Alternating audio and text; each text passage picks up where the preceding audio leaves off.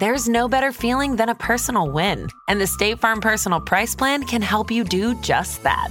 Talk to a State Farm agent today to learn how you can bundle and save with the Personal Price Plan. Like a good neighbor, State Farm is there. Prices are based on rating plans that vary by state. Coverage options are selected by the customer. Availability, amount of discounts and savings, and eligibility vary by state. It's hard not to add a side of hot, crispy hash browns to your favorite McDonald's breakfast.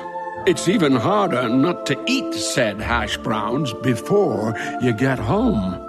Ba-da-ba-ba-ba.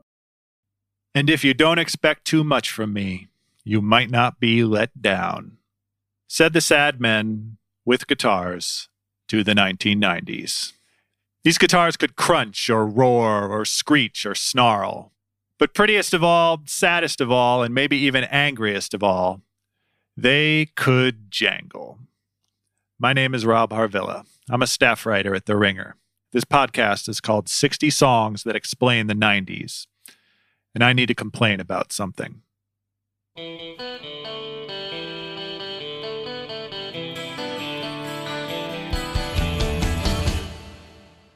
It has bothered me for 28 years or so that two consecutive songs on the Gin Blossoms album, New Miserable Experience, start basically the same way.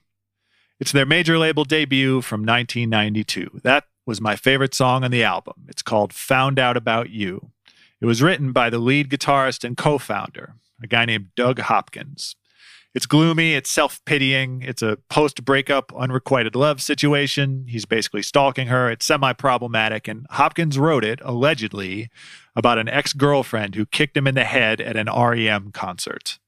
Or maybe she just punched him after the concert. Anyway, that's what it says on the internet. Whatever the details, the song's real life backstory is way heavier than it sounds.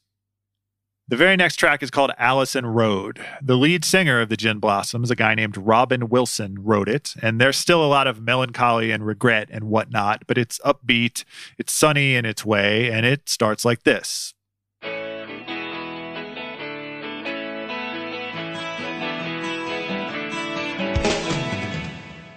It's the same thing. It's like that old Far Side cartoon, The Many Moods of an Irish Setter, where it's six drawings of the same dog making the exact same face. And under each drawing, it says happy or angry or excited or depressed. It's a versatile riff, let's say. Uh, the jangle contains multitudes. There is a sweetness, but there is also, if you do it right, a vast darkness. Doug Hopkins struggled with alcoholism and mental health issues and got kicked out of the band before they got famous and took his own life shortly after they got famous. But before he left us, he gave us the chorus that made the Gin Blossoms famous. Hey, jealousy. Hey, jealousy. Hey, jealousy. We should talk about this word jangle briefly. I promise. It's it's a rock critic word. It's a little dorky. For plenty of people, it's not a little pejorative. You can trace it from Mr. Tambourine Man to This Charming Man, from the Byrds to REM. But don't be that guy at the party. Uh, suffice it to say that jangle is always heavier than it sounds, both the word and the action. It's the sweetest ones you've got to watch out for.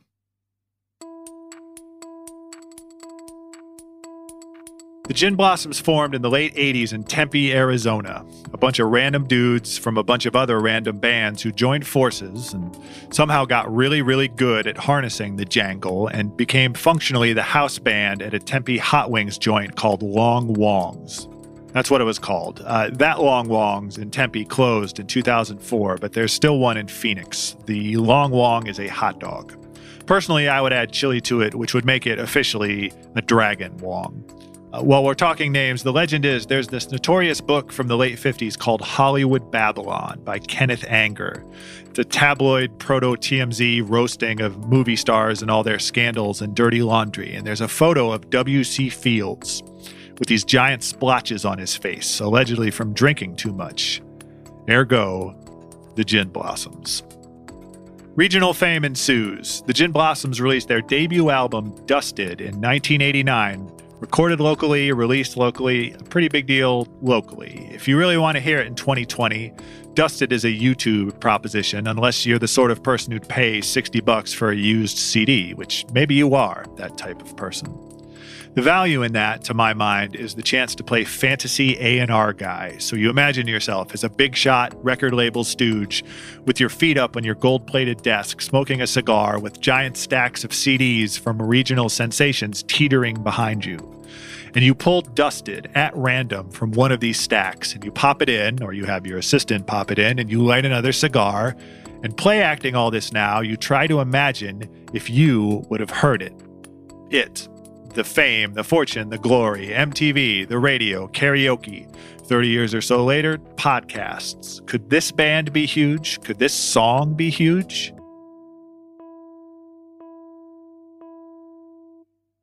It's a tough game sometimes, but not this time. It's all there on Dusted. It's all there on track nine, which is called Hey Jealousy. Me, do you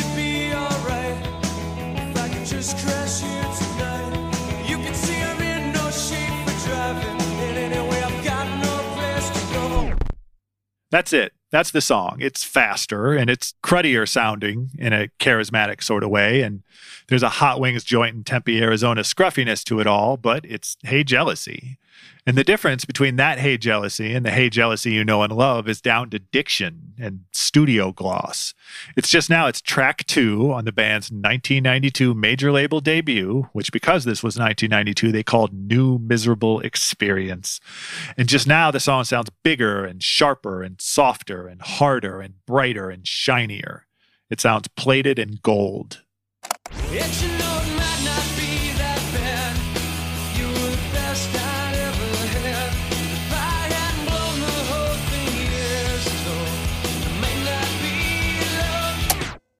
The idea of smuggling really sad lyrics into a super bright and catchy pop song did not originate with the Gin Blossoms, or with the 90s, or with rock and roll, or with pop songs, really. But in 1992, 93, 94, Hey Jealousy on the radio was supposed to be the antidote, the contrast, the rom com counter programming to Nirvana, to Pearl Jam, to Nine Inch Nails, to grunge, to rage, to macho anger and self loathing and loathing loathing.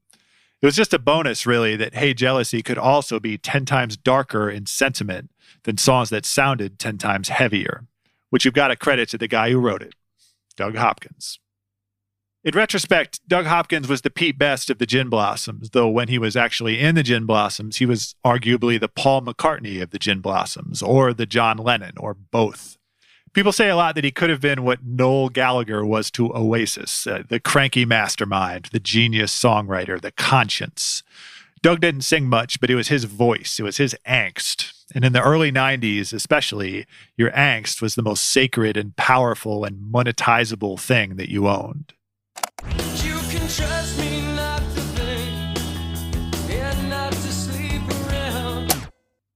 It's a very strange line. You can trust me not to think. But the original line, Doug's original line, was apparently, you can trust me not to drink, which unfortunately is way better. The lurid details, the grimier aspects of how Doug came to leave the band, I'm disinclined to get in the weeds too much. It's ugly, it's upsetting, it's contested, it's immaterial.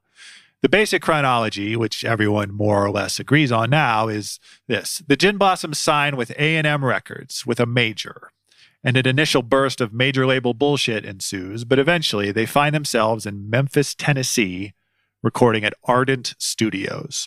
Then this is the band's big break, and Hopkins is struggling in this famous studio beneath the weight of these great expectations and all the drinking he's doing to manage these expectations.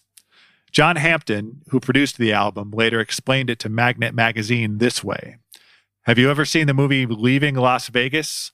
Try making a record with someone like that. That was not the 90s movie you wanted to be compared to. Uh, Hopkins plays guitar all over New Miserable Experience, but a lot of those parts he meant to re record to improve. But he just couldn't, and his bandmates put up with it until they didn't. They kicked him out before they'd even finished the record. It's possible that the label made them do it. So Hopkins goes back to Tempe, and New Miserable Experience comes out, and initially it bricks. The band tours relentlessly in the shitty van on the album cover, but it's going nowhere, and the whole thing looks like an abject failure until one of these vague record label stories where the suits decide to give Hey Jealousy one more push. They shot a video for the song for $5,000, and then they shot another video for $10,000. But now they decide to drop $40,000 on yet another video. That video is super boring. They're all just hanging out in somebody's house. Wilson sings to a fish in a fishbowl. He sings to a blender. I don't know, man, but it clicks. Hey Jealousy climbs the charts, and Found Out About You follows.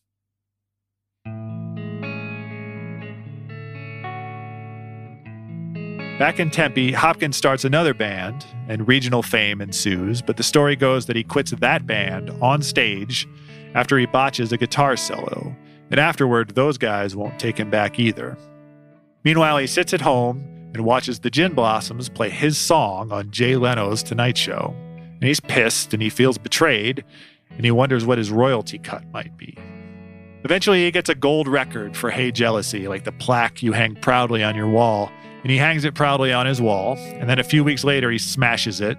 And sometime after that, he buys a gun at a pawn shop, and he's found dead of a gunshot wound on Sunday, December 5th, 1993. He was 32. Variety runs a small obituary, noting that it was his sixth suicide attempt in 10 years, and it quotes his sister, Sarah, as saying, When I saw him Thursday, I knew I'd never see him again.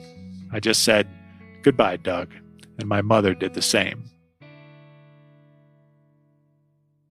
When you need mealtime inspiration, it's worth shopping Kroger, where you'll find over 30,000 mouthwatering choices that excite your inner foodie. And no matter what tasty choice you make, you'll enjoy our everyday low prices, plus extra ways to save, like digital coupons worth over $600 each week. You can also save up to $1 off per gallon at the pump with fuel points. More savings and more inspiring flavors make shopping Kroger worth it every time. Kroger, fresh for everyone. Fuel restrictions apply. Want to be more active this summer? Sierra helps you save on everything from swimsuits to stand up paddleboards, tennis rackets to fishing tackle. And if that doesn't float your boat, we also have pool floats. Sierra, let's get moving to your local store, like now. Go! Another day is here, and you're ready for it. What to wear? Check. Breakfast, lunch, and dinner? Check. Planning for what's next and how to save for it? That's where Bank of America can help. For your financial to-dos, Bank of America has experts ready to help get you closer to your goals. Get started at one of our local financial centers or 24-7 in our mobile banking app. Find a location near you at bankofamerica.com slash talk to us. What would you like the power to do? Mobile banking requires downloading the app and is only available for select devices. Message and data rates may apply. Bank of America and a member FDIC.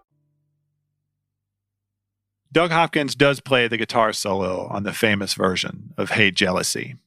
It's projection. It's always projection, really. But it's comforting to think you can still hear him there and hear him the way he always wanted to be heard. The darkness, but also the sweetness, the turmoil, but also the greatness. Or at least it sounded great on the radio and still sounds great as a karaoke break.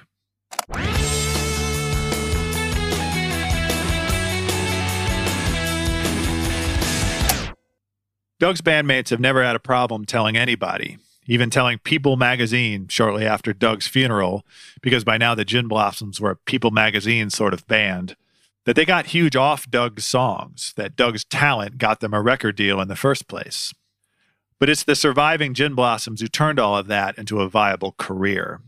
There's a separate and very specific talent, not a genius, but definitely a talent to slugging it out, to sticking around long after you're no longer the next big thing. In 1995, they had a big hit, Till I Hear It From You, on the Empire Records soundtrack. In 1996, they called their second major label album Congratulations, I'm Sorry, because it was still the 90s, and it charted higher than New Miserable Experience. Then they squabbled and deteriorated and broke up. Then they reformed in the mid 2000s and started putting out albums again. Modest successes that at least gave them the excuse to tour. And now, what they mostly do and do well, and I imagine do quite lucratively, is tour, and tour pretty much exclusively with 90 survivors like themselves. They've toured with Fastball, they've toured with Collective Soul. These guys. They toured with Sugar Ray, Everclear, Lit, and Marcy Playground all at the same time. That was 2012. It was the inaugural Summerland tour, which Everclear started doing every year with different bands, specifically to capitalize on 90s nostalgia. And in 2021, if anybody's touring at all, the Gin Blossoms will tour with Barenaked Ladies and Toad the Wet Sprocket. None of this is terribly craven. Any of those bills would have made perfect sense in the mid to late 90s. But rock band consolidation is a real thing. In 1994, for example, there were huge, glaring, irreconcilable differences, philosophically, between, say, Bush, REM, and Soundgarden. Separate sounds in service of separate constituencies.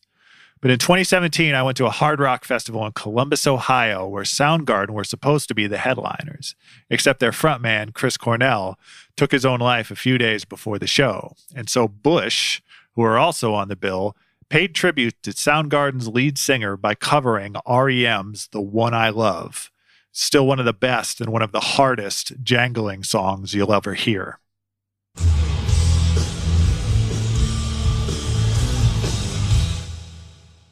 It was all quite moving, even if it was also startling. That context collapse, that idea that the farther away these bands get from their prime, or at least their origin, the closer they huddle together for warmth.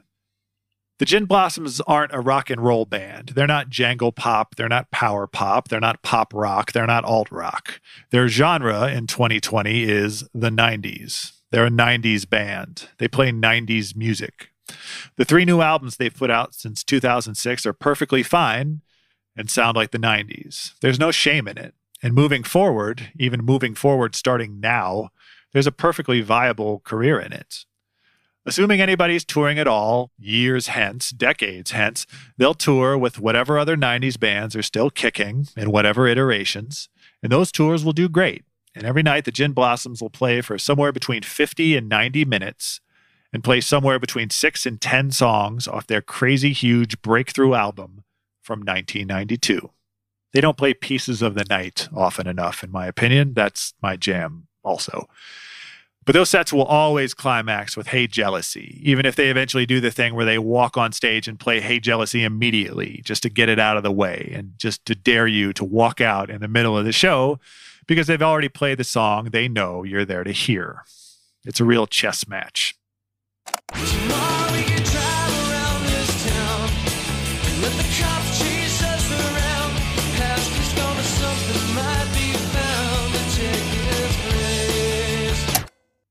That's the best line in the song. Not the part about the cops, which introduces a whole confusing police chase element, but the past is gone, but something might be found to take its place. Which is a very sad and poignant and lovely idea, even if it's wrong. Because if you do it right and you weaponize it without letting it consume you, the past is all you'll ever need.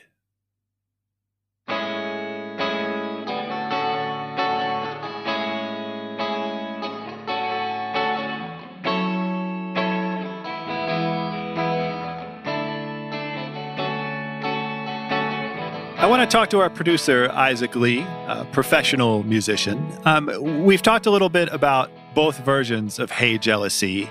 And Isaac, I feel like when I talk about a song that's had a major label makeover, like there's this kind of homemade sounding version, and then there's the major label, like radio smash version. Like when I try and describe the difference between them, I just revert to magical realism, right? Like I, it's it's not technical at all. It's just like they just sprinkled their radio MTV fairy dust on it or whatever. So when you listen to these two versions of Hey Jealousy back to back, like what is it specifically that makes the second one sparkle?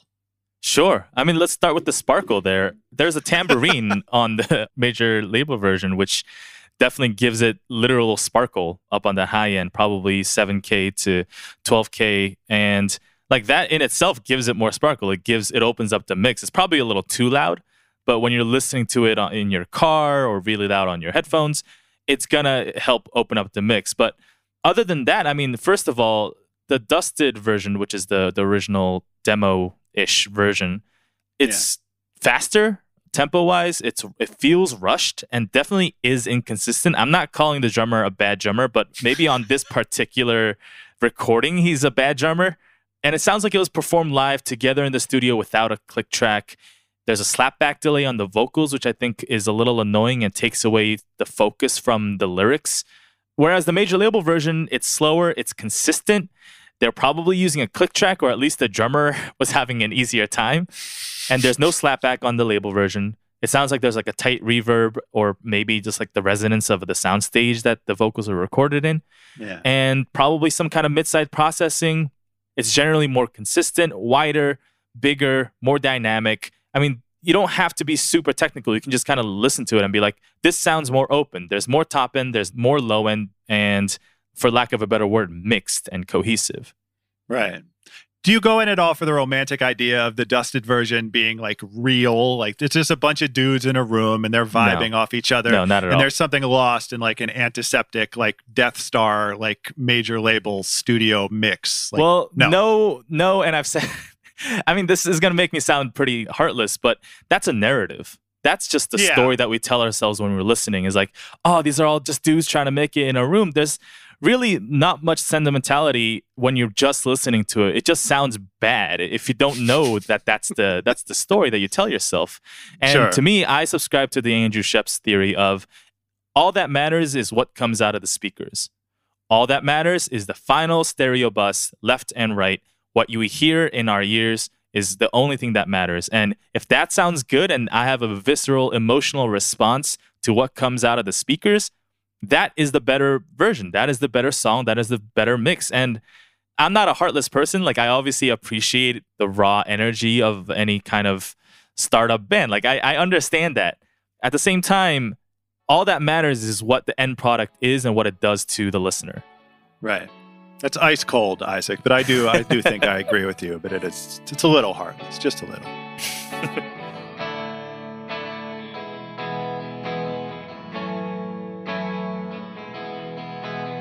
My guest today is Hanif Abdurraqib, a poet, essayist, critic, best-selling author, Ohioan. Welcome, Hanif. Thank you so much for being here. Thank you, my fellow Ohioan. Only mere miles away from each other we are. It's it's it's very poignant. We're we're so close, but yet so far away, and never meeting again in real life. But it's great to talk to you. I frankly, I wanted to talk to you about whatever song you wanted to talk about, and I sent you a giant list, and you picked "Hey Jealousy." Uh, what is it about this song specifically? So the Gin Blossoms used to come here all the time. Did you ever see them when they came here? Anytime? I did not know. That's that's my fault. Where did it in Columbus? In Columbus, yeah, they used to come. It was like them and Dashboard and Mhm. Third Eye Blind. We're kind of in that cluster of bands who would come through here every single year. And my brain remembers it as Dashboard was like the summer closing concert, right? You get Dashboard Sure. in like August, September, before the outdoor venue we have here shut down for the season. And, but Gin Blossoms, you got them to open the summer, right? Gin Blossoms would come through and their concerts were always so fascinating because they're one of those bands where no matter what they're playing, everyone is waiting for the song, you know, or at least a for them like a small series of songs, right? Found out about you, Yes, maybe, right. or like follow you down, maybe. But everyone is like Right. really, really waiting for Hey Jealousy. So that feels like a joyous occasion, the beginning of summer, obviously, when whereas the song itself, at least lyrically, at least if you burrow down into it, is so sad. Like is that is that part of the attraction? Is the dissonance of opening summer with something like that? It's dark. Well, I don't think a lot of people think about it as a dark song, but it's super dark. Its central concerns, at least for me, are loneliness and emotional dislocation from something more warmed or like a beloved or and so I'm a big fan of those songs that trick people into I, I'm thinking about the big, large sing-along songs that trick people into this kind of like the release of the chorus, right? Where all the voices come together and Yeah. sing the song and everyone feels free, but the song's actually maybe a little fucked up. I mean, like we talked about Third Eye Blind. I mean, Semi Charmed Life is another one of those in that wheelhouse, right? Sure. Um, where it's Crystal like, meth. Yeah. yeah. But like when you're a kid, you're like, you know, crystal meth sounds fun. It sounds great. you know, and so, but it's one of those things. And, and HLC also came out when I was young. I just remember it being top tier road trip music, right? Windows down, okay. yelling into the great expanse of Midwest road trips, which, as you probably know, was like a lot of flat land, a lot of beige, some green, but mostly Yeah. beige. A Um, lot of beige. and that is how the song lived in my memory, but it's pretty dark. And I think perhaps made darker by the fact that Doug Hopkins killed himself shortly after it released and had a big run on the charts. Yeah, yeah. You got kicked out of the band, and so he's watching his old bandmates get famous off his song. Were you immediately aware of the darkness in the song? Like I was going to ask you when you first heard it, but I think the better question is like when it first clicked for you, when it became just more than just another song on the radio, where you realized it really was something special. Yeah, so in 20 and so long, long after my first introduction to it, I would say maybe 2006. I want to say whenever Tegan and Sara's The Con came out. But I was going through this intense breakup uh, and it was in the winter and I wasn't leaving my house. I was in my apartment and it was one of the bad Ohio winters. Columbus, I mean, as you know, again, we get it alternates where we get like, oh, this is a mild winter. And then as punishment for the mild winter, we get like the pipes freezing and bursting everywhere. So no one can leave even if they want to. It's one of those winters. And I was inside and I was just being very melodramatic as as is my way, I suppose. Um, Yes. and I was, you know, really rocking with the Tegan and Sara record because the con is like an immense breakup record. And then I remember I had one of those old, old, old radios where like if you stopped the CD, it would flip automatically to the radio. You know? Yeah. And so I stopped the CD to take it out and it flipped to the radio and, and Hey Jealousy was on. And I was so enraged by what felt like an intrusion, right? An intrusion on my own misery Yes. and as I was like about to turn to go down there and like just flick the station elsewhere, I was thinking about the lyrics for the first time. You know, I think sadness sometimes brings me closer to the the lyrical. It brings me closer to the granular nature of of the music. And I was like, oh, this is awful. This is like an awful sad sad thing. Um, it really is. especially that first line, you know, in no shape for driving and got nowhere to go. I don't partake in the substances or the drinking and whatnot, not because I'm like a choir boy, but mostly because I Right. Live a life that is rooted primarily in anxiety and fear. And so I have mm-hmm. to, you know, but even understanding that, I'm like, oh man, having no place to go and not being able to drive is a dark, this is a dark place to be in, you know? Absolutely. I the first verse and the third verse of the song are identical, you know, which is profound maybe. The idea that both the singer and the songwriter are stuck in this loop. Like is that an elite poetic device that repetition or is it just that they couldn't think of a third verse? It's okay. I It's think possible. it's possible they couldn't think of anything. I think about this in music all the time. Like, could Sisqó not think of anything with the thong song and it was just like, I'm just gonna keep running this back. I'm gonna keep running it Sure. back because I just can't think of anything. Or was was the lyric just that good? Did it hit so right that he was like, why would I think of anything else? But It was that one in Sisqó's case. in but yeah. Sisqó's cases, Yeah. he took the "Let me sing it again" very literally. You know what I mean? Mhm. Um, but I think so. The trick that I talk about sometimes in writing workshops is repetition and how, as deliverers of language, we have the power and potential to allow for people to enter the language differently once they've been expelled from it the first time. Right. And so it might not be exciting to hear repetition at first, where you're like, oh, this verse again. But especially in this song where there's kind of like a break between the verses, you're re entering it with a mm-hmm. better understanding of the emotional anguish that rests in the lyrics. And so it allows for, I think, a better understanding of the emotional weight of the song, even though the language is exactly the same. It's being delivered from a different point, it's being delivered with a different set of knowledge from a listener's point of view.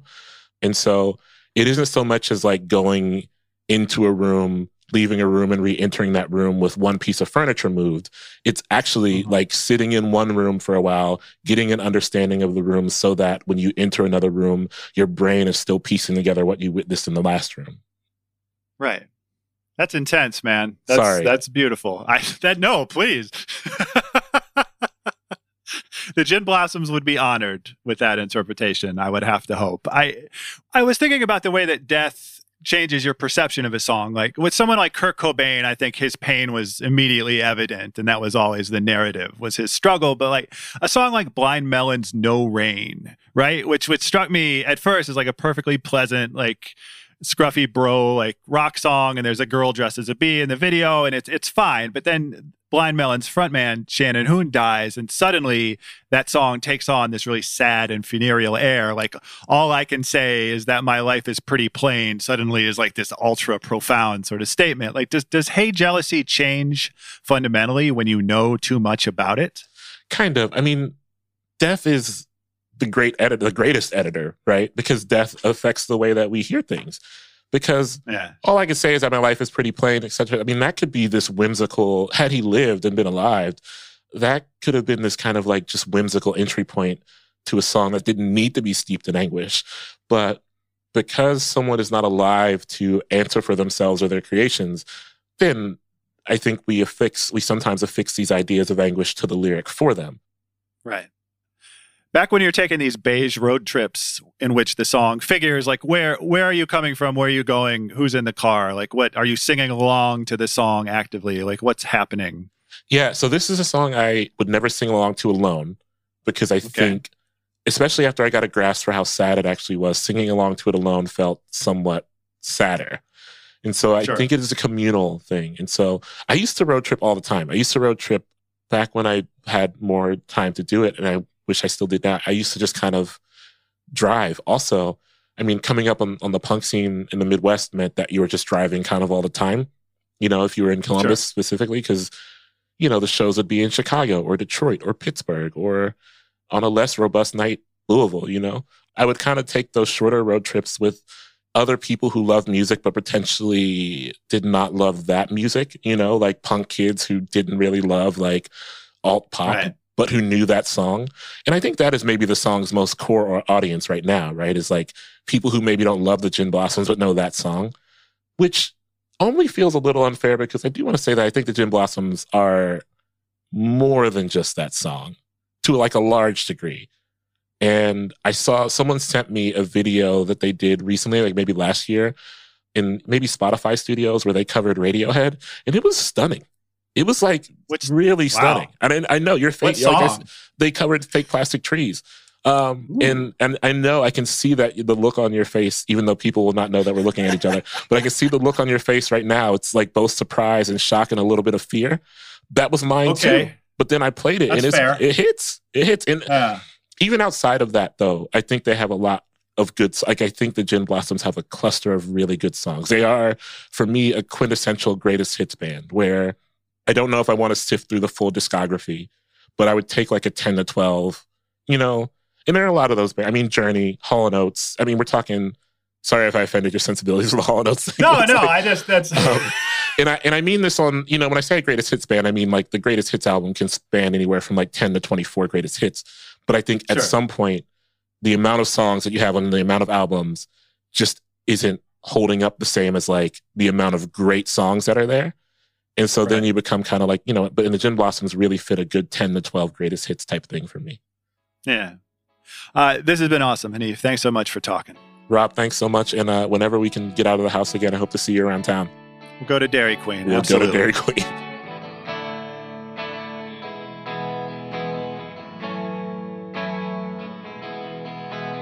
This is Rob Harvilla with 60 songs that explain the 90s. Thanks again to Hanif Abdur to our producers, Isaac Lee and Justin Sales, and to you for listening. Uh, now let's just listen to the famous version, the superior version of the Gin Blossoms, Hey Jealousy.